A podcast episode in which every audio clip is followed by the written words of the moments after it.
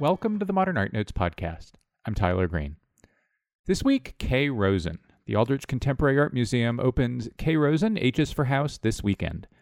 It is Rosen's first solo museum exhibition in the Northeast in almost 20 years, somehow. It is curated by the Aldrich's Richard Klein. The show will be on view through September 4th. Rosen's text based works, presented as wall drawings, paintings, and works on paper, use language, words, humor, and two dimensional forms, kind of, to explore ideas, histories, and contemporary life.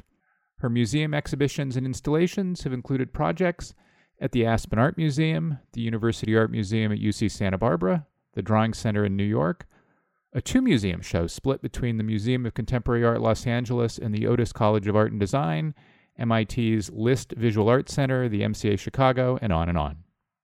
On the second segment, J. Paul Getty Museum curator Anne-Lise Desmas returns to the show to discuss Bouchardon, Royal Artist of the Enlightenment. The exhibition examines the sculpture and drawings of Edme Bouchardon, who worked as the royal artist during the 18th century reign of Louis XV. The exhibition, which Demas co curated with Edouard Kopp, is on view through April 2nd, and it's a stunner. The show's excellent exhibition catalog was published by the Getty. Amazon offers it for $80. We'll have a link on manpodcast.com. But first, Kay Rosen, after the break.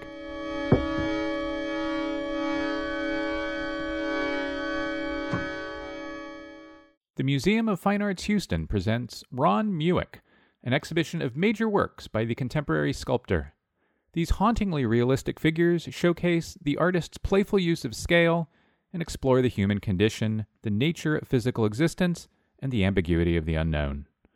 Now on view exclusively at the Museum of Fine Arts Houston. Visit mfah.org slash Mueck for more. Get an insider's look at one of your favorite art institutions.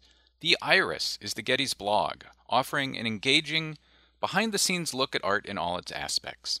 It's a project of the entire Getty community, written by curators, educators, scientists, guest speakers, and many others. Find out how a Getty curator reunited the head and body of an ancient sculpture and explore rare treasures from our vault. Now you can go behind the scenes at the Getty every day by subscribing to the Iris. To learn more and to subscribe, visit getty.edu/iris.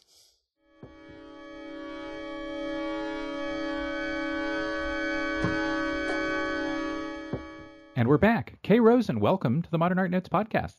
Thank you. Biographies of you invariably start by mentioning that you studied linguistics in college. I don't know where you studied linguistics or how much you studied linguistics, but everyone seems to think it's important. Do you think it's important? Well, I did. I studied languages and linguistics, and I think I'm not sure exactly how to trace my interest in language back to its source, but I think it probably was important in some way. And the way I studied it, and you know, studying applied linguistics, which is what I mostly did, you're breaking down language into its little small components. It may be comparing those little structures in English with, say, those in Spanish or French, and it just makes you look really closely at the really small, like phonemes, the little pieces of language. And I think maybe it in you know, did affect me, if influenced me. I think obviously I was interested in language before that, or I wouldn't have studied languages in the first place, but I think it did,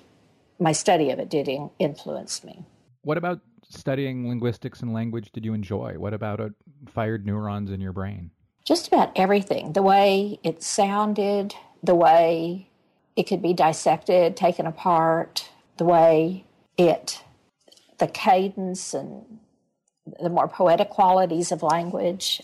And it's funny, I guess, the way it looked, because in the end, it was the way it looked, like visual aspects of language, that ended up kind of overpowering the academic parts of it. So I guess I guess mainly this the structures and the audio audio part, the oral part. So that suggests that while you were in college, you were thinking about how language. No, looked? I wasn't till after. I mean, I I wasn't till really afterwards. I, I was thinking more about how its structures and speaking it and and hearing it, and then later I was teaching for a couple of years, and I really was kind of bored, and I I thought just passing on this kind of academic information to students really wasn't satisfying me. I realized that the things that I really liked most about it, that I found most interesting, came to be the visual things. Like, what if, you know, in patterns, like, what if, you know, it were language were arranged in a non-linear way and say stacked or you know just arranged differently organized differently different parts of it were visually emphasized or de-emphasized using color or scale or materials, you know, paint. And all of that just came to interest me more. And I thought back to, because I'd always done art in the past, but never formally. And one summer when I was in college, I was taking a painting class at a local college at Corpus Christi. And my teacher said, You missed the boat. That's a horrible thing to say to someone after they're just about to graduate. And I said, he said, you really should have studied art. Anyway, that kind of came back to haunt me later. And that's when I decided, like, yeah, I'm doing the wrong thing. So, what were these visual manifestations of language you were seeing that got you thinking this way? Gosh, this is so long ago. We're talking like 50 years ago. Oh gosh, I can't even remember, but but you know, I did my master's thesis on Bosch's Garden of Earthly Delights. So you can see that there was some kind of a transition going on, and it was sort of a hybrid and of language and art. So I think I was already morphing. And then when I when I got my after I got my master's and I taught for two years and and then I don't know, I'm not sure that it was during my study of languages that the visual neurons started firing. I think it was after some kind of dissatisfaction and boredom set in, and I turned to art, to doing it via art that they started firing. So it was sort of post academia that it happened, I believe. And I guess what pushed me into art from there was, well, the things I explained, you know, just. So is there a, is there a first artwork is there an artwork you you count as your first work? I think the earliest work of yours i know of dates to 1993 oh yeah wait wait. It goes before that. I would say there's one that goes to that we used in the show at la moca um, from 1969 and when i st- did start doing art it was immediately I, I started using language.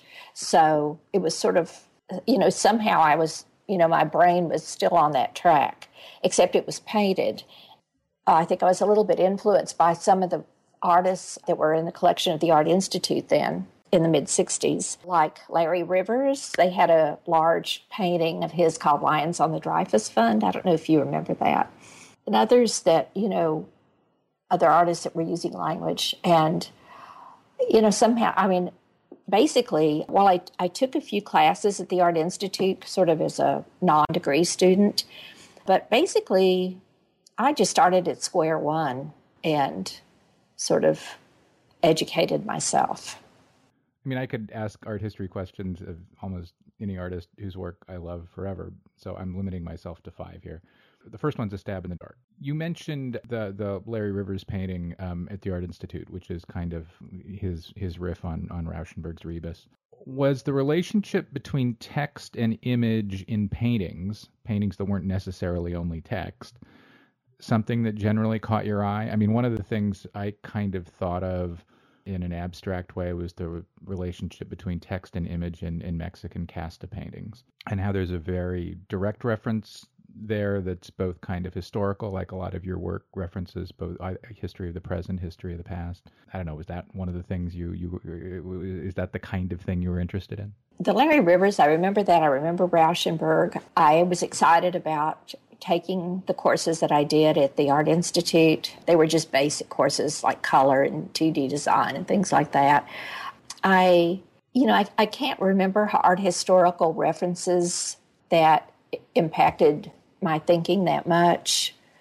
I was kind of excited about everything, you know, from Albers to, I don't know, just about anybody. Because it was also new to me. It was a different world. It was a new world for me one of your contemporaries, well, two of your contemporaries seem like pretty likely interests of yours. One one is Ed Ruscha, his, his text paintings, especially when he plays with material, so to speak, and words. Have they been important to you? Uh, no. I love I love Ed Ruscha's work, but I can't say and I know people try to make those connections, but honestly, I really wasn't even I really wasn't even that aware of them at, in the 60s or you know even early 70s and it's funny because after painting language for and working with language up until about the mid 70s I did something completely different for about 6 years after that which was just sculpture and photography and then kind of morphed back into language in like the late early 80s. And during that time, that especially the later 70s and early 80s, my influences were more minimal minimalist performers like dancers like Lucinda Childs and Trisha Brown and especially Steve Reich. And it's funny, but those the kind of systems generated in their work were what really really interested me. Ah, systems more than the movement. Mm-hmm. Yeah, but the movement were based. The movements were based on the system. So, you know, I, I also loved the kind of synchronicity that occurred in their works from time to time, like in the you know the recordings of of Steve Reich, like "Soon It's Gonna Rain." You know, that would start off and then through the mechanical apparatus of two different recorders would get out of sync and then basically come back into sync whenever whenever they did. That was sort of the end of the piece. And and and and those two dancers I mentioned sort of did the same thing. And I think they're like pattern I I I think those kinds of patterns, things where part passages where text comes together, these sort of coincidental events happen in language somehow I felt a connection to those performers. The word coincidence, especially. Yeah, yeah. yeah. Coincidence is important. Your work basks in accidental discovery made possible by coincidence, might be one way to put it. So I, I've made a big leap from 1969 to like 1980, late 70s. So, but I, it is kind of a blur, and it's sort of a, a a trial period for me, very experimental, uh, trying out different things. And but I think those are the things that come that come through the strongest are, are the systems language before I kind of made a brief departure from it, and then trying different techniques: sculpture using wood, photography, paint. A couple more art historical stabs. E. E. Cummings not so much an art historical stab, maybe a po- po- poetical yeah, stab. no, but, you know, love him. and I can't say there was an influence, but I think when I would when I'd read him, it was like, oh yeah, you know, I agree. I, I this this next one might be just because I have Francis Picabia on the brain thanks to MoMA, but there's lots of wordplay and typographical freedom in Dada. Did you look at any of that? Do you, do you still look at any of that? Uh, yeah, I love that Dada show at MoMA recently. And actually, when I was when I was in college, even though I never took any art studio courses, I did take some art history courses. And Dada, I wrote a big paper on Dada. So I'm glad you brought up sculpture because I, I one of the things that interests me in your work is how quite often you build forms that are more like sculptural form than than painted or drawn form. And I'm thinking of works such as 2012's Sundress and Sandals and Bacon Club Pancakes and Syrup, works made up of a series of overlapping letters. Are those am I am I thinking of those the right way? Are those kind of engagements with form? Yeah, yeah, they they definitely are. But I I really think that a lot of the work is, and because the you know, I think of the letters as sort of like bodies or, you know, these sculptural components in a word or phrase. And so, you know, they're kind they can be shifted around and, and organized and built on and to in the same way that sculpture can. So those that you mentioned, I am really, really fond of those. And it was just it was actually also a, a more abstract way of working with language instead of having it so literal by finding a phrase that or word that had that began and ended with the same letter it made it sort of an object like this finite this sort of finite object that wasn't open ended because it was enclosed like a circuit. And so and those were done in several different ways. Some of them were transparent where you could see the lines of the other letters you know in the layers. Some were opaque so they you could just see the silhouette and some were layered so you you could see little parts of it peeking out other letters peeking out like i think sundress and sandals was one of the completely opaque ones where you just saw the silhouette and the bacon club bacon club pancakes and syrup uh, that was more like a sandwich where you could see you could see the you know other parts sandwiched in between. Yeah, you're tempted to find them. You're you're challenged. yeah, like little bits of green and red. You know, like lettuce and tomato. Not to put too fine a point on it, but on the left hand side of, of that work, there is a um, a big bright patch. Yeah, I know. I, I chose two, the, I chose two. the colors for that reason. Are there text works that you think of as being sculptural because of how you got to the final image, perhaps, that a viewer might not think of as sculptural? I think of so much, so many of them as sculptural, and uh, so I mean, just about any one of them, I could tell you probably why it's sculptural. Generally, it's I think it's just what I mentioned that the I think of the components because I think of them as objects and something to be seen as well as read. And when they work the best is when the meaning, what you read, and what you see sort of become one thing. And maybe that's where the coincidence occurs, or one, one, one kind of coincidence. For example, what do you have up there? Let's see, blurred. I mean, that's just kind of a well known example, but it's, you know, I, it's just all these little parts that you know kind of go to make up these this object. And coincidentally you know the blue and the red and the r the kind of leftover r do sort of act out what the word means. So there's this kind of confluence of meaning and appearance.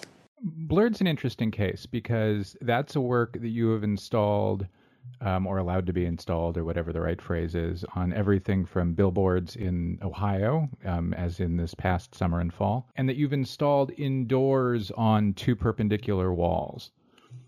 How important is it to the work, and, and, and maybe especially to that idea that it's related to sculpture? to install it on perpendicular walls? Oh, I think it's that's ideal and I prefer that because the perpendicular walls meet in the corner, and the piece suggests a kind of meeting point where the red and the blue come together. So let me let me interrupt really quickly. In, in, in blurred, the BLU is in blue, the RED is in red, and the R is purple. We'll have images on manpodcast.com. Yes. So so where the blue and the red meet, if you if they meet in a corner where the two perpendicular walls meet, I mean that's ideal. It's sort of an arc, another layer of support for the work. So you have this architectural support, which reinforces the, you know, what the work is about. It's fine. I mean, the billboards were fine. I didn't object to it at all. But, you know, given my preferences, that's how it'll be installed is on two perpendicular walls.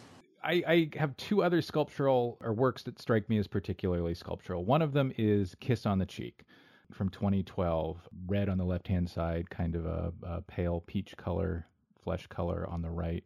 It strikes me as a work, I don't want to say unrelated to the rest of your practice because that always comes out as an insult, but it, it, it, it seems to diverge. And I, I wonder if it is a particular engagement with, with sculpture, maybe Brancusi, maybe. Well, it really doesn't diverge. It's it's part of the, the works that you just mentioned, like the Bacon Bacon Club pancakes. Yeah, it is. It's, and the yeah, all about the same. Yeah. yeah. So there is sort of an anthropomorphic quality about it, where the posture of the texts sort of looks like one is giving the other a kiss on the cheek.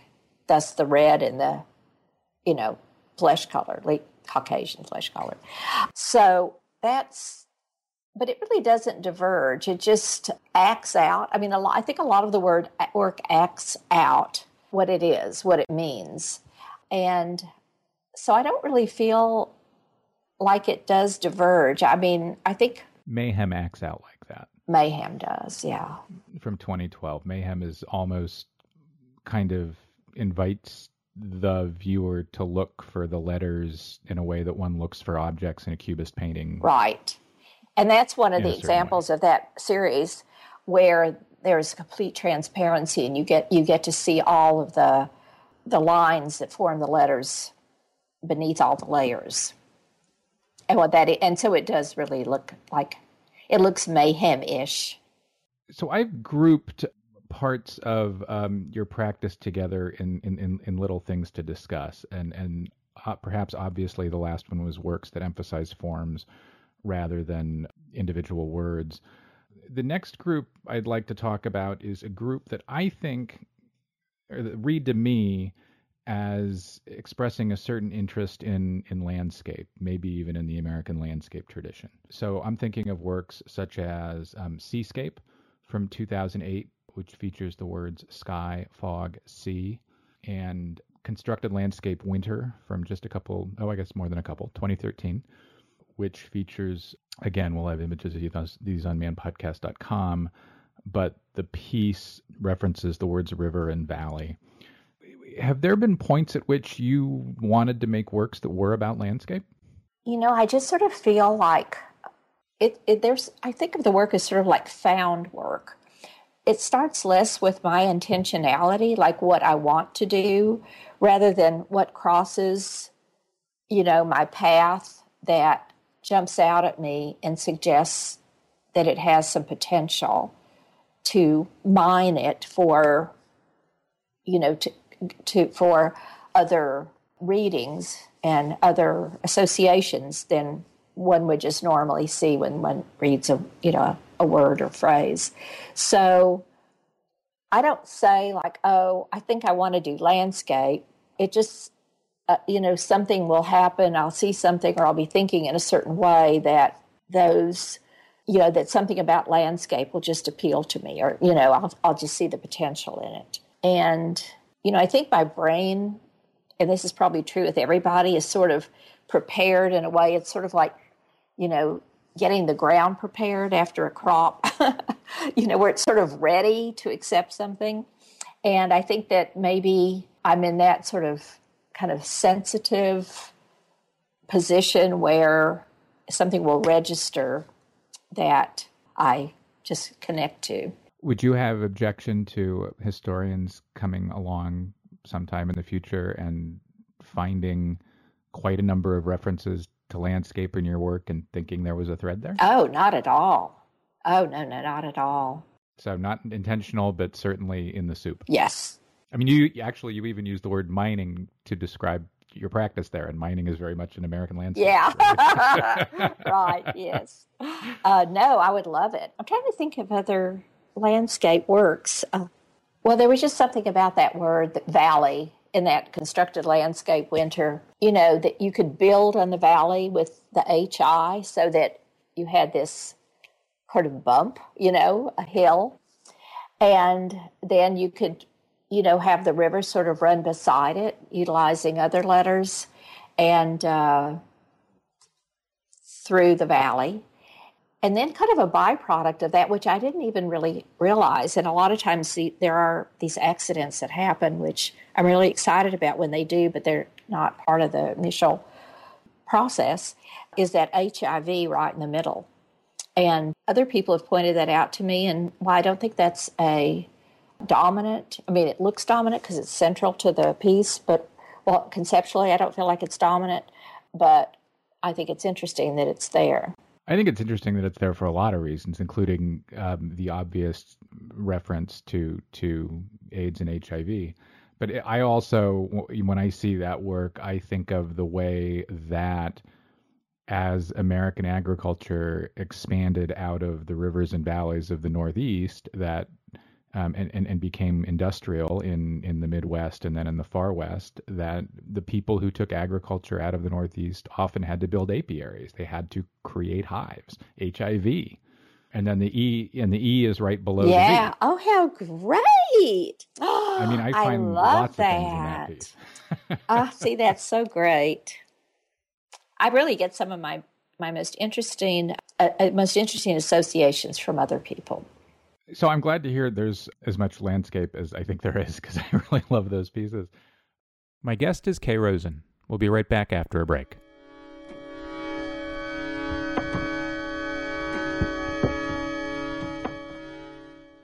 The critically acclaimed major exhibition Francis Picabia, Our Heads Are Round So Our Thoughts Can Change Direction, is now in its final weeks at the Museum of Modern Art in Manhattan. It closes March 19th. This comprehensive survey is the first in the U.S. to chart the artist's entire career. New York Magazine calls it, quote, a blast of fresh air just when we need it. The New York Times agrees, saying, quote, the show has a propulsive, joyous energy. Visit MoMA.org for more information and tickets, and plan your visit today. The Hirshhorn Museum and Sculpture Garden in Washington, D.C. presents Yayoi Kusama Infinity Mirrors, the first exhibition to explore the evolution of the legendary artist's iconic installations. Featuring an unprecedented six of her dazzling environments, Infinity Mirrors is the most significant North American tour of her work in nearly two decades, opening February 23rd and on view at the Hirshhorn through May 14th. Visit hirshhorn.si.edu for more.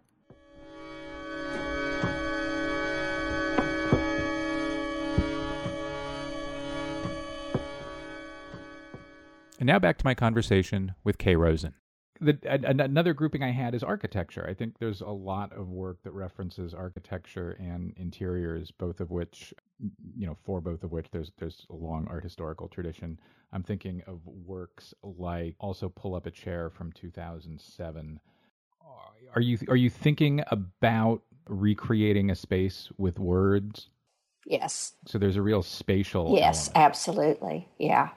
So it's kind of a traditional painterly engagement with space, only in a very, very up to date right. way. Yep, it is. And then I don't know if you saw the works that are called the Rooms paintings. They were from around 2001. It's a series of works that they're sort of like lists uh, of maybe four or five words that have to do with interiors, like sofa, chair, table and they're arranged in a way so that they're the same letter components are, are aligned vertically, but they sort of create a space because of the way the rest of the words sort of spill over into the space. I am probably not doing a very good job of, of explaining them, but I there are. I think they're on my web. I think they're on my website. I'm not sure. Oh, I do know them. I do know them. Uh, uh, room series is also on paper. Uh, shelf, shelf yeah, is one uh-huh, of them, right? right? Shelf. Yeah, yeah, like self help shelf. Yeah. So I think there's been like this thread that's gone through the work about that. So those are from 2001, but pull up a chair was what was that? 2011, seven. Okay. So anyway, but they it it it does keep recurring. I know you said that you don't sit down and try to make a work about a thing like landscape.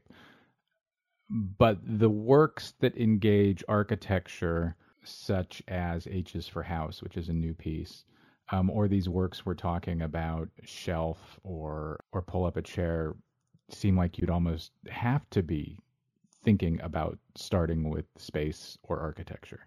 Maybe.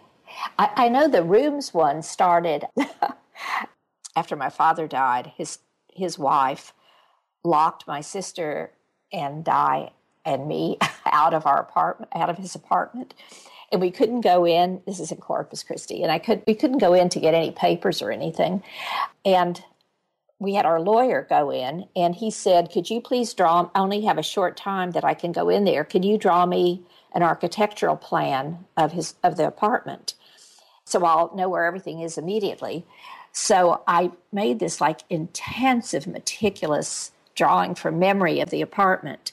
And and after that, I don't know, there was just something about the that made a huge impression on me. And that's when I started doing the rooms paintings. And after that, so I don't know if I was, I, it could have been just like an emotional hangover, you know? Oh, that's interesting. I mean, I, that doesn't seem like an emotional hangover. That seems like intellectual way out of a situation and in into using it as fuel for extremely clever, engaging work. yeah, possibly. So, I, and I can't remember how pull up a chair came to be. You know, whether I was thinking like, oh, I want to do an interior, or you know, whether it was something that just came to me.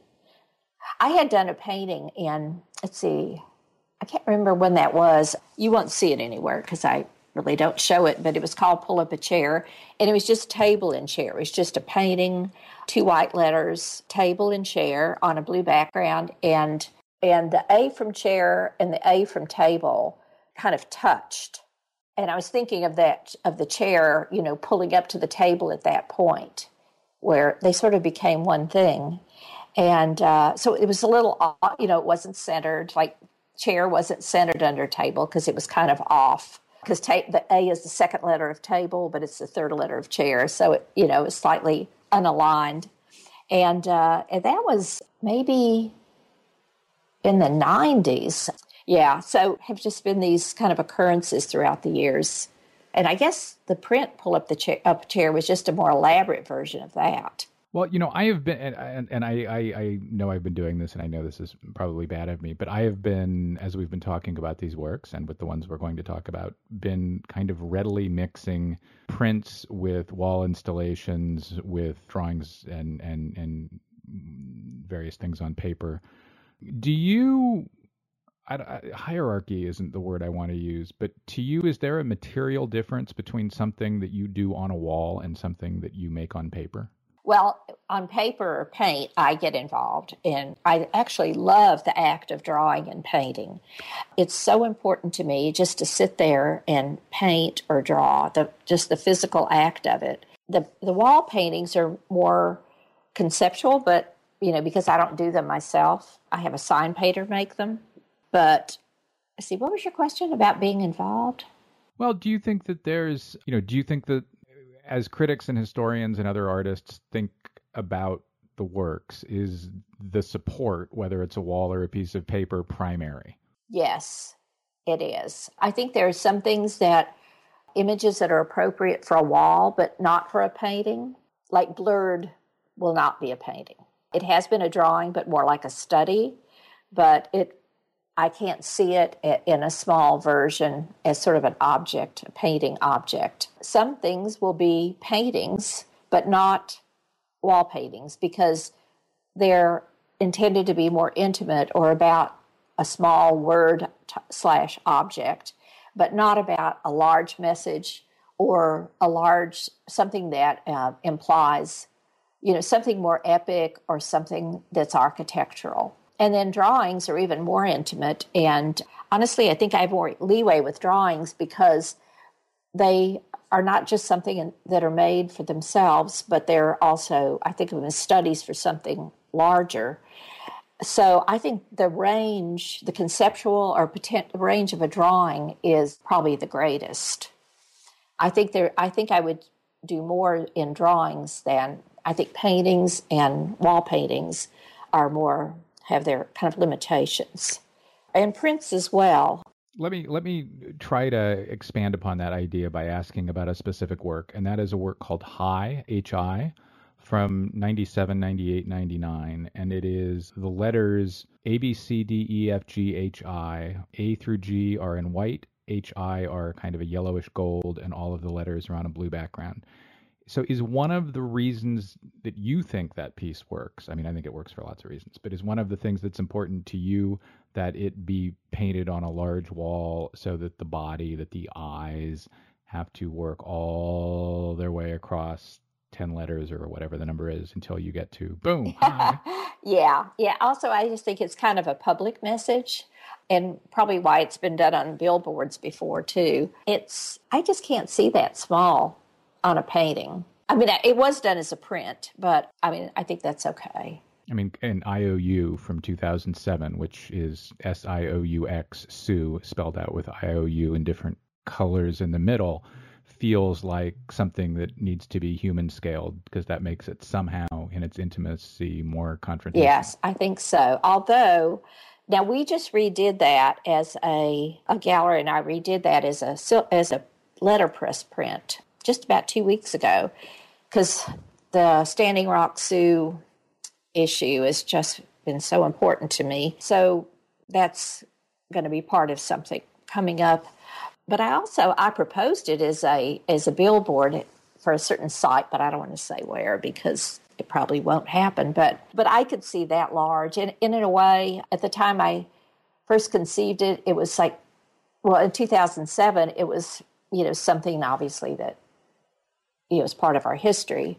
In 2016, it was something that was very current and very urgent. And now in 2017, since it's sort of looks like it's over and done with, I think it'll be more elegiac if if that is accomplished. So I think that has a uh, there's a lot to be attached to that. You've made a lot of work about what might be called contemporary uh, American life. Blurred is is a great example, given our um, post Tim Russertian tendency to refer to red and blue states. Although that one wasn't actually it's funny. I mean, it came about in 2004 at the time of the Kerry Bush campaign, but I actually, and I guess some way it, did, it made me think think of it that way, but I also thought of it as just any two sides coming together. I don't think it necessarily has to be about politics. Have European curators wanted to show that work? Yes. People without kind of the American red blue state. Yeah, they have. It's been shown in Berlin and, and it's in the collection of a museum in Sydney, Australia. One of the things I'm really interested in in your in works of yours that I would describe as addressing contemporary American life is how cleverly thoughtfully confrontational they can be in a way that encourages the viewer to put something together rather than simply be presented with it. I'm thinking of, for example, Star Spangled Banner Yet Wave at the Whitney, which was installed on the outside of the Marcel Breuer building in 2000, or a piece called Various Strata from 96, 98, 99, which people will know is the work that consists of three uh, words, more or less, sort of, on top of each other. Him, H I M, H. Then on the next line, H Y M M, and then on the third line, H M M M. Hmm. Do you think about how you want the viewer to progress through pieces such as these? Because all these are all works that require thought that may change from the top to the bottom, almost literally from the top to the bottom. It's like, you know, it's sort of a hands off policy. It's, I mean, once it's out there, I don't have a lot of control over how people read it or process it. No, but you could make it hoping that they go through it in a certain way. Right. But how could I have made any of the, uh, either of those two different? Well, I'm not saying I, I, don't mean to suggest that you would make them differently. I mean, I, I just wonder if it's built into your intent that the viewer goes through a progression before reaching. Well, like in various strata, I was it, there is a hierarchy. So the big him, you know, the deity or the whatever the authoritative figure, or whoever is at the top, and then the hymn is sort of paying to the hymn, and it's also you know about, of course, males. it's about gender. And then the bottom one is, you know, about doubt. So there is sort of a, a progression that has to progress that way from top to bottom, a hierarchy. And Banner Yet Wave, uh, that actually follows the tune, the melody of Banner Yet Wave. So it's ba, yet wave. So it rises and then it falls. And it was just sort of fortunate that it fit on the, the facade of the Whitney. so well. but it does seem to me that a lot of these works that engage with contemporary America have built into them take the work I have a memory of a dream 2011 to 1963, a 2011 work that I think was last installed in Roanoke, Virginia at the Taubman. It is a work that requires someone seeing it to you know shift from first gear mentally to second gear to third gear to fourth gear before there is an image or an idea before them. You know it, it's anti-retinal to use the duchampian phrase that it seems to me might be more evident you know or that i wonder if if if, if you think of as being more evident than in a work like like IOU where it's more immediate, where it acts faster on the viewer. It definitely happens and and I do worry about those situations where, you know, the information is less filled out, like I have a memory of a dream. It sort of has to be pieced together by the viewer and often in conjunction with the title. And it worries me. but, uh, you know, that's just sort of the way that's just sort of the way it is. Some of them are less, a little less accessible. And I try to make them as accessible. I mean, I do think keep the viewer in mind, and I do try to, you know, meet them sort of halfway at least. But, you know, sometimes it's just not possible without, I mean, without, you know, destroying the integrity of the work.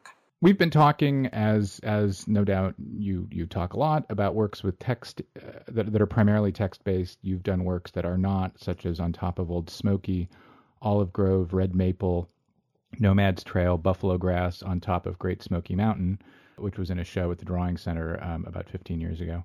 It's it's a work that I like because I really like the Southern Appalachians and the Smokies, but also well, that's a good example of a of a landscape work. Yeah, and and it's also a good example of a work that foregrounds color in a way that's maybe not in all your work. I mean, there's color in uh, you know 90% of your work, but it provides an opportunity to ask you how you get to color and how you, how kind of where in the hierarchy of thinking about what a work is going to be color fits. Sometimes color is just an integral part of the work, like blurred. You just can't like divorce it. There was a little painting called Still Life, which says fruit dish.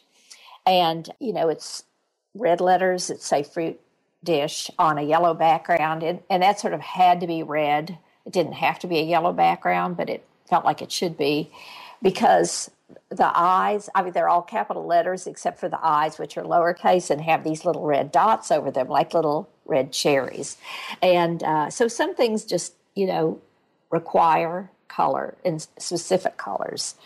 And you know, sometimes there it's a little more arbitrary, but I usually try to. It's it's important to me to have the color sort of you know in, insert itself into the work. I kind of demand to be a certain color that it's sort of required, and so it's it's it's important. I have a couple staccato questions, questions that don't really fit any of my artificially created categories. One of them is about the work John Wilkes Booth from 1987. We'll have an image of it on manpodcast.com. I don't want to give it away by trying to read it in text because you really have to see it. Is that a history painting? Is that like a, a, a, an intentional engagement with a certain tradition? Well, it actually is about. It started out one of the one of the things behind it uh, was trying. It was the use of margins to create the works and sort of determine how the how the words would be split up. So it's sort of it's about that first and foremost space, and of course the margins then you know force the language force the words to do what they do. So that it's about that, and of course the history part of it. I mean, you just can't disentangle that from it, right? It's it means so much more as that than if it said something else. something you know just generic. So I love it. So it is, so it is fair to think of it. oh yeah. I do sort of like the idea. This is just incidentally, but since the margins are so important, I sort of like the idea of the villain in that scenario having you know crept around the margins to or creeped around the margins to do what he did you know the aisles and the back doors and I, I have two questions on things that aren't in the work. There's no punctuation.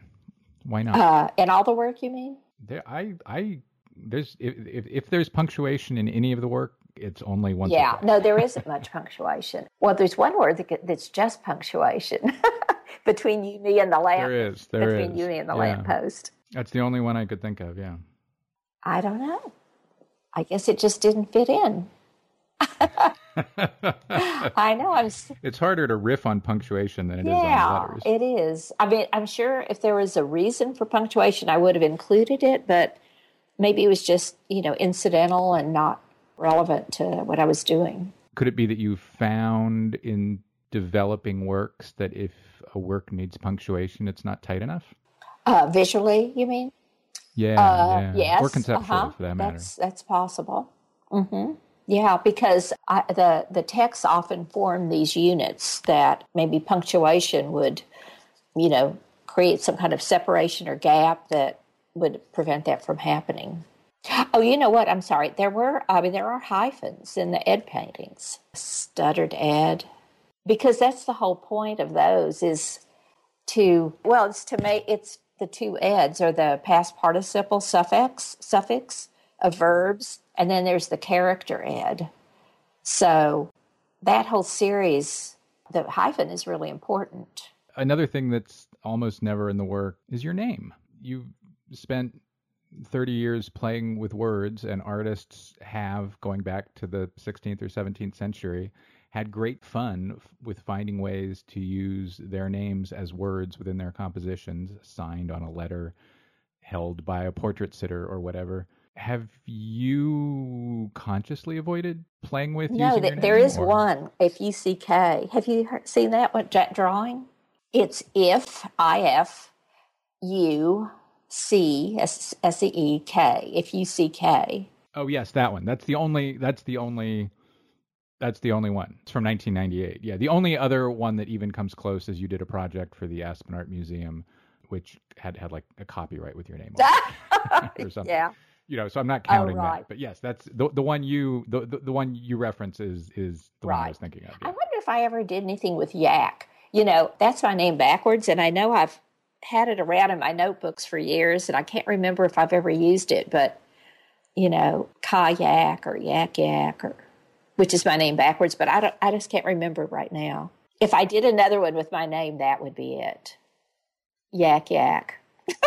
so you've sort of thought of, you've sort of thought about it, but not I quite don't gotten think there, so. I can't remember. Well, Kay Rosen, this has been a ton of fun, and thanks so much for Well, thank you me. so much. I've really, really enjoyed it.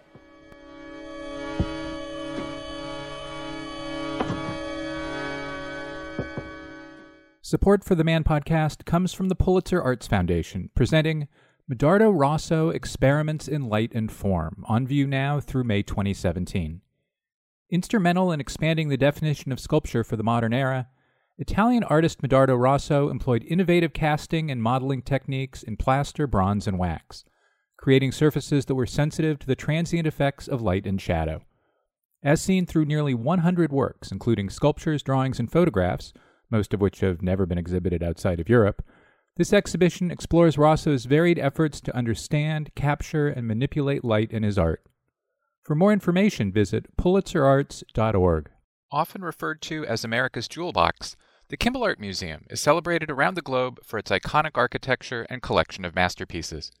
Important paintings by Duccio, Fra Angelico, Michelangelo, Caravaggio, Poussin, Velázquez, Monet, Picasso, and Matisse, as well as international antiquities, shine in the pearly light of the Louis Kahn Design Galleries. A second building, designed by famed architect Renzo Piano, opened in 2013 and provides space for special exhibitions, dedicated classrooms, and an auditorium with excellent acoustics for music. Visit kimbellart.org for more information.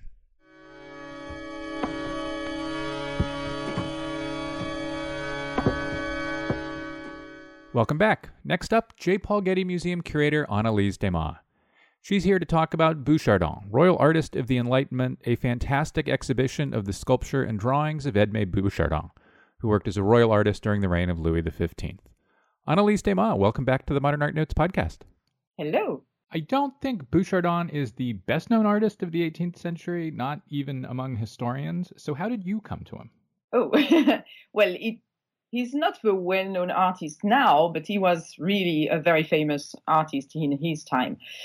So it's actually a long story, but he's always been a very important artist to each of the curators who worked on the exhibition.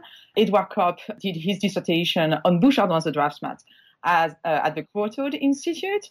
Guilhem Scherf, who is the curator for sculptures at the Louvre, did major acquisitions of Bouchardon uh, artworks for the Louvre. Juliette Trey, the drawings curator at the Louvre, um, was working on cataloging the nearly 800 drawings by Bouchardon kept in the Louvre. And uh, myself, I did my um, PhD on the sculptors in Rome in the first half of the 18th century, and Bouchardon was one of the stars in Rome in the years 1720, 1730. So um, for the four of us, he's always been a very important artist, let's say, and we wanted to share his artworks and his creativity with as many people as we we would love to. So where does Bouchardon fit within the French and Roman 18th centuries? Who are who are his peer group? You know, in the context of whom and what should we think of him? So Bouchardon uh, arrives in Rome in 1723. Actually, he was trained in Paris, but initially trained in Burgundy and Champagne, two very important regions of France, thanks to his father, because his father was an architect and a sculptor, and very soon he noticed that his son has uh, very important skills. And so uh, Bouchardon's father uh, supported the studies of his son and sent him to Paris to study, where he won uh, the competition of the Academy of uh, Painting and Sculpture. And thanks to this award, uh, he was granted a sojourn at the French Academy in Rome to perfect his training. And so when he arrives, it's a very important moment for the history of the French Academy in Rome because it's when the Academy transfers from a very, you know, kind of old palace, not uh, not well situated in the in the city of Rome, to a very important building, Palazzo Mancini, in the heart of the city, really on the uh, Via del Corso, which is the most important street in uh, in Rome. So it's really a moment in which the French Academy in Rome wants to uh, really show off all the, the artistic uh, achievements of France by furnishing this academy with the most important tapestries or pieces of furniture. The reign of uh, Louis XIV and the very beginning of the reign of uh, Louis XV have produced to show the Romans and uh, everyone in the Eternal City that France was really the best in terms of art, and of course showing off through very uh, skilled artists, and uh, among them was Edme Bouchardon. So when Bouchardon arrives in Rome, he's about 25 years old. Is he ready to, to start making fairly significant work right away, or does it take a little while? He's ready right away. I think it's like nearly three months after his arrival, the director of the academy had that was usually uh, the director of the French Academy in Rome had to send regular reports to uh, his boss, his superior in uh, Versailles. And so we have actually a very important source for us art historians, the correspondence of all the directors uh, of the French Academy in Rome with the Versailles administration. And thanks to that, we could see in some of the letters that uh, Poerson, the director at the time, wrote that right away he's caught by surprise by the skills of Edme Bouchardon as a draftsman. It was kind of mandatory for the artists uh, arriving in Rome as uh, pensionnaires, fellows of the French Academy, to uh, study after the ancient art and after the great masters of Renaissance and beginning of the 17th uh, century. So Bouchardon, in a way, was doing something normal, just uh, drawing after all these uh, art pieces he would discover in Rome. But right away, really, uh, Poerson acknowledged the high skills that Bouchardon has as a draftsman and praises his art various in Versailles. And also, right away, Bouchardon really wants to do a statue for the king. That was something that had been established since uh, the creation of the French Academy in Rome. Each sculptor sent to Rome on the expenses of the king uh, would have had to carve in marble a statue after an ancient model. This uh, tradition, actually, you can see that quite clearly when you visit Versailles, because most of the statues in the Park of Versailles are actually copies that the pensionnaires, the fellows in the French Academy in Rome, did during their sojourn and sent uh, to uh, to the king, and now they are used as a decoration in the Park of Versailles. When Bouchardon was in Rome, very early we know that thanks, thanks to a letter to his father, he's explaining that he's worried a little bit because he's not sure that actually Poerson and then Vleughels will make him do a statue in marble for the for the king. So he's really very happy once it's decided that he would carve the Barberini faun. And very early on, as soon as he does the model of this classical statue, uh, many cardinals in the city of Rome already sees that he's a very skilled artist. That rather perfectly sets up the first gallery of the show, which is, um, you know, really one of the most striking galleries of an exhibition I can think of in recent years. Running down the middle of, of the gallery are a series of Bouchardon portrait busts. Are there one or two that you think most summarize Bouchardon's Roman, Roman learning and, and his own achievement and, and quality, if you will? Yes, for sure. Although I love all of them, so it's always hard for me to to select only a few. But of course, uh, you know, one has to mention the bust of Philippe von Stosch because it's really the first uh, portrait in marble that Bouchardon does, and it's a truly very important bust for many reasons because of its style and and how uh, new this kind of bust was at the time. Philip von Stosch is actually a very interesting, intriguing figure of the 1720s in Rome because he was actually a spy checking on the pretender to the throne, James Stuart, a Catholic king. So um, Philip von Stosch was employed by the British Crown to check whether this pretender to the throne uh, would try to get the throne of England uh, back. And Philip von Stosch could do this uh, spying activity under the cover of all his studies as a kind of archaeology scholar of the ancient world, studying the inscriptions in Greek and in Latin on all the uh, carvings he would find in Rome and so on. So he was really a very important uh, figure in 18th century Rome, publishing actually on also the uh, ancient uh, world. And Stosch was so passionate about the ancient world that he used to ask artists to depict him in the ancient style. So we have actually examples of uh, paintings by other artists, not by Bouchardon, but by other artists uh, depicting him as a philosopher in a toga, for instance.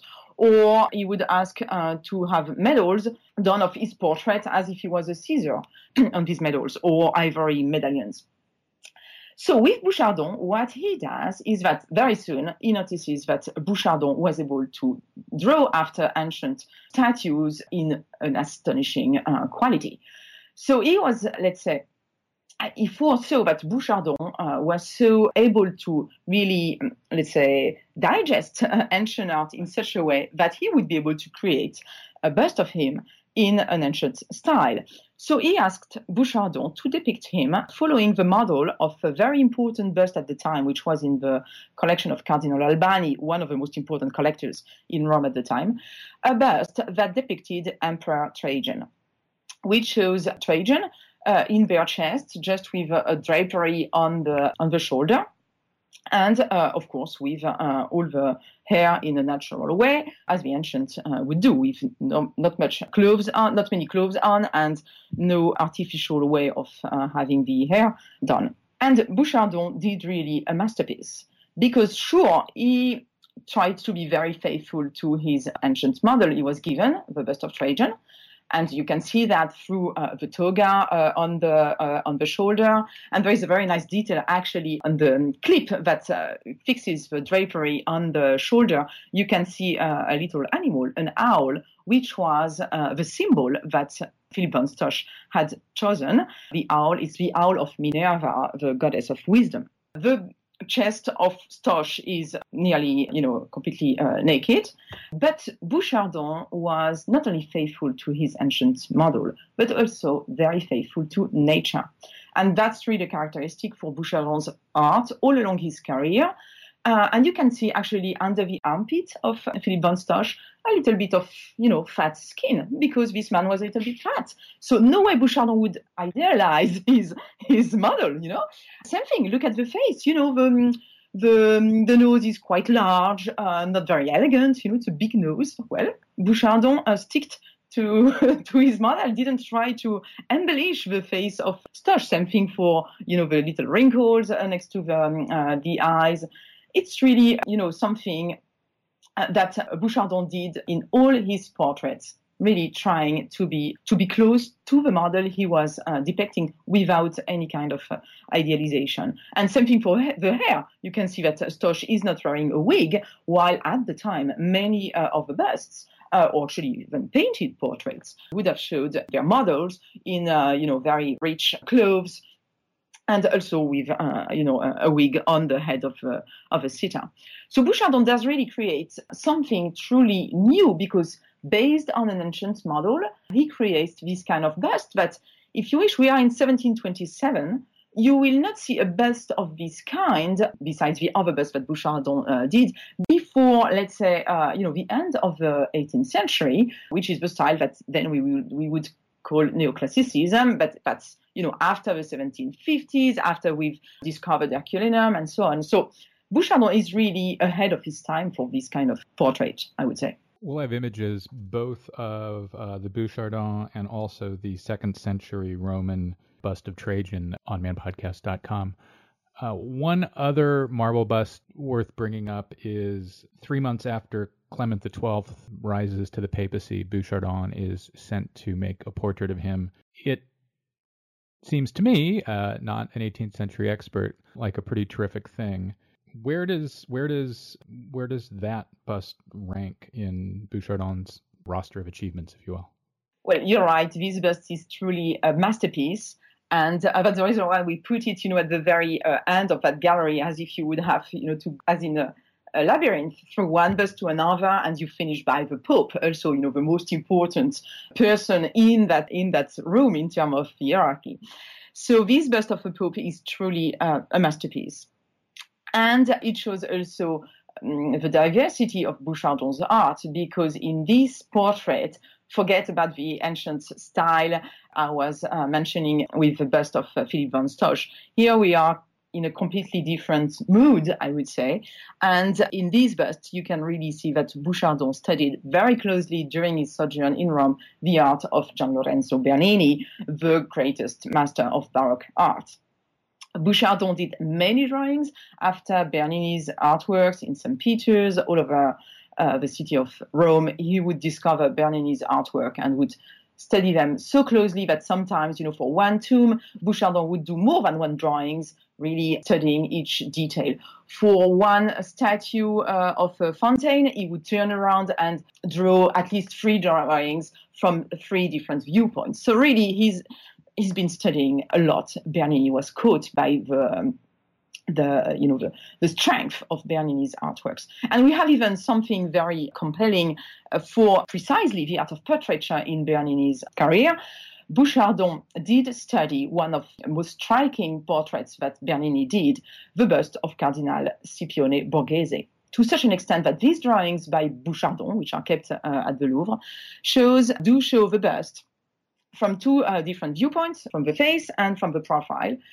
And Bouchardon was so uh, intrigued by that bust that he, he also mentioned on his drawings all the dimensions, you know, of the head, of the circle, the distance between the nose, the ear, all these kind of dimensions are noted down on these drawings.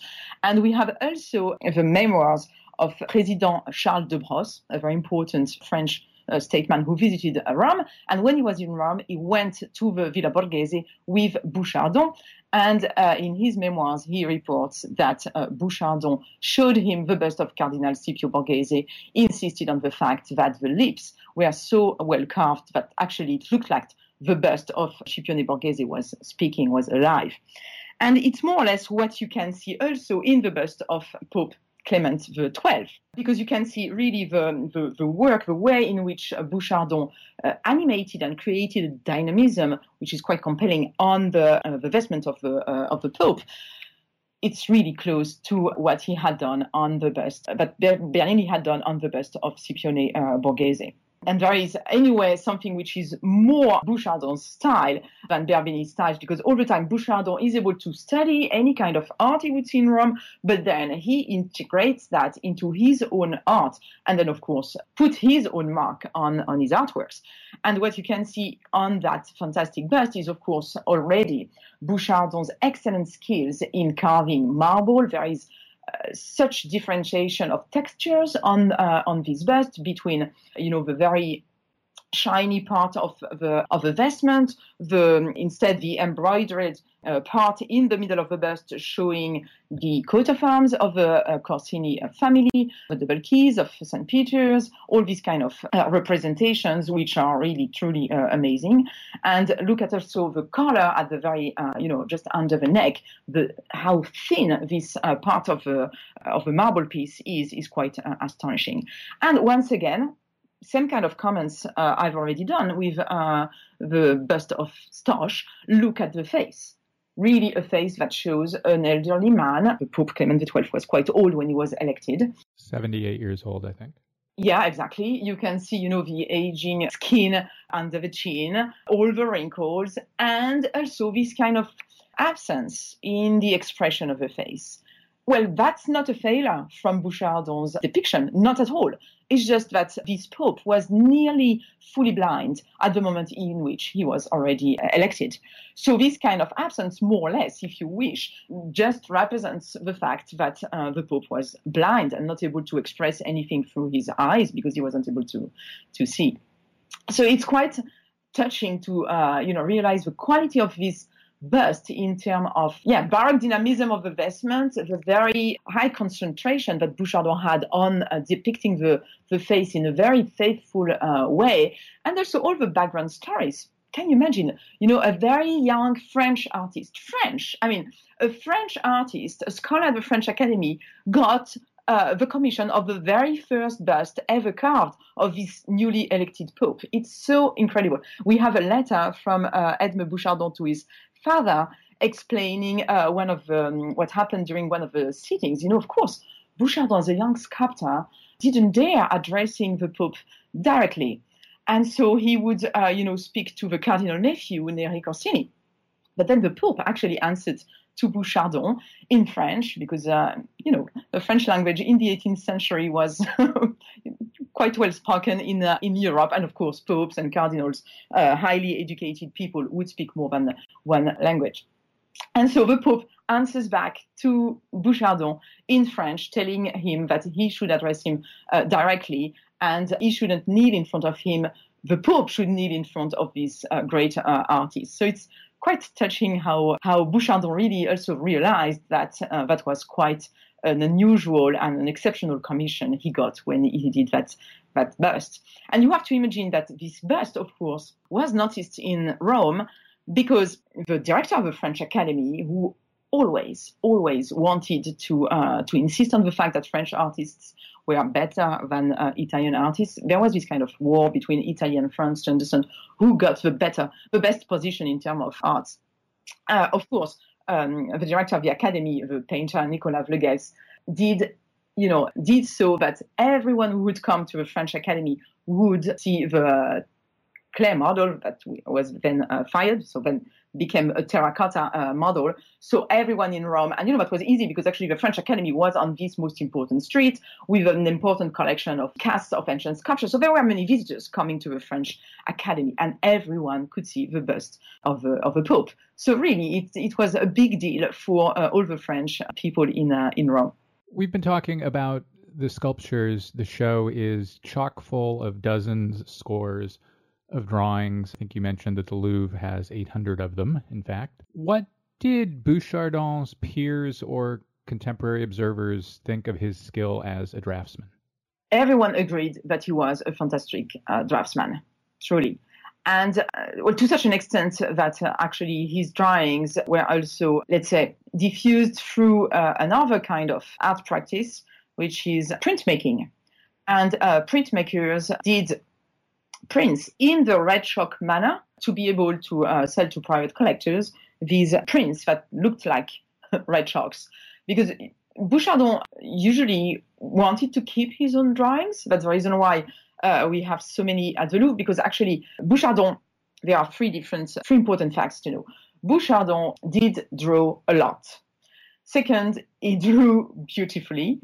Third, he tended to keep his drawing in his own atelier. But meaning that then, at his death, all the drawings went to his heirs, and then at the end of the 19th century, his heirs gave the drawings to the Louvre.